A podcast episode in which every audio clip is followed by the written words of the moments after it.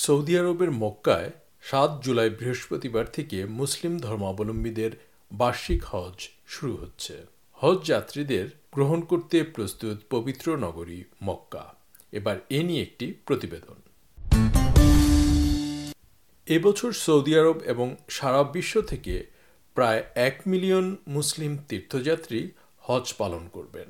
Corona virus মহামারীজনিত কারণে গত কয়েক বছর হজ পালন সকলের জন্য উন্মুক্ত ছিল না।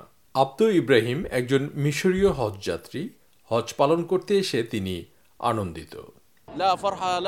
The joy is indescribable, it is indescribable for everyone here. Everyone here is good and everyone is helping the others. হজ হল ইসলামের পাঁচটি মৌলিক স্তম্ভের একটি যার মাধ্যমে মুসলিম জনগণের মধ্যে সংহতি প্রকাশ পায় এবং সৃষ্টিকর্তার কাছে তারা নিজেদের পেশ করে। এই বছরের হজ সাত জুলাই বৃহস্পতিবার সন্ধ্যায় শুরু হচ্ছে এবং বারো জুলাই মঙ্গলবার সন্ধ্যায় শেষ হবে। কোভিড নাইন্টিন বিধিনিষেধের কারণে দু হাজার একুশ সালের হজ পালন সীমাবদ্ধ ছিল। সৌদি আরবের ষাট হাজার টিকাপ্রাপ্ত নাগরিক এবং বাসিন্দাদের মধ্যে।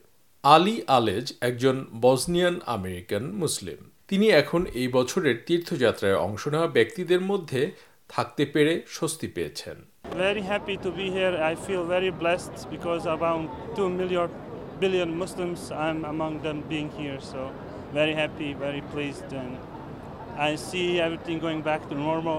তবে কর্তৃপক্ষ বলছে যে দু হাজার বাইশ সালের মৌসুমে মাত্র এক মিলিয়ন লোক যোগ দিতে পারে যা প্রাক মহামারী স্তরের অর্ধেকেরও কম এবং সুযোগ পাচ্ছেন শুধু আঠারো থেকে পঁয়ষট্টি বছর বয়স্ক ব্যক্তিরা যারা ভাইরাসের সম্পূর্ণ টিকা নিয়েছেন এবং কোনো দীর্ঘস্থায়ী রোগে ভুগছেন না।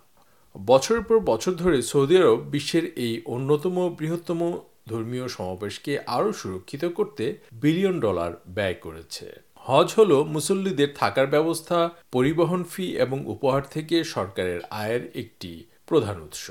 নিরাপত্তা কেন্দ্রে সৌদি পুলিশ যে কোনো অপ্রত্যাশিত নিরাপত্তা নিয়ে উদ্বেগের জন্য সতর্ক অবস্থায় রয়েছে। এ সময় হজ পারমিট ছাড়া কাউকে মক্কা যেতে বাধা দিতে পুলিশ রয়েছে।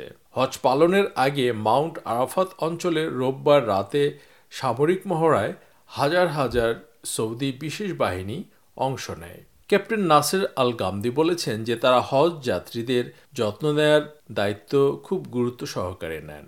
المتواجدين هنا لتلقي استقبال البلاغات Those policemen who are here are ready to receive reports at high standards. They have taken intensive courses and specialized courses in technology to deal with God's guests in an optimum way, to ensure their safety and comfort in the sacred sites and the holy site of Mecca. المشاعر المقدسة والحرم المكي الشريف surveillance ক্যামেরার একটি web এলাকাটি তদারকি করে এবং check পয়েন্টগুলো একটি নিরাপদ হজ নিশ্চিত করতে সহায়তা করার জন্য শহরের প্রবেশাধিকার নিয়ন্ত্রণ করে।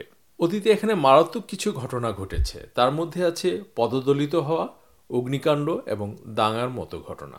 স্থানীয় বাসিন্দা ওয়ালিদ আল হার্বি বলেছেন যে তিনি মনে করেন যে হজ যাত্রীরা এখন অনেকটাই মুক্ত।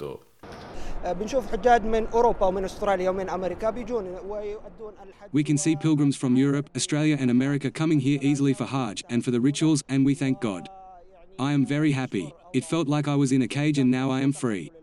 I can pray whenever I want to, and thankfully I am a resident of Mecca.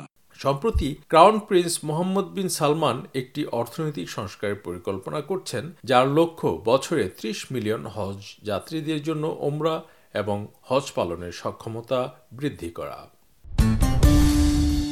মুসলিম ধর্মাবলম্বীদের জন্য এবছরের হজ পালন নিয়ে প্রতিবেদনটি শুনলেন। মূল প্রতিবেদনটি তৈরি করেছেন অ্যালান লি এবং বাংলায় উপস্থাপন করলাম আমি, শাহান আলম।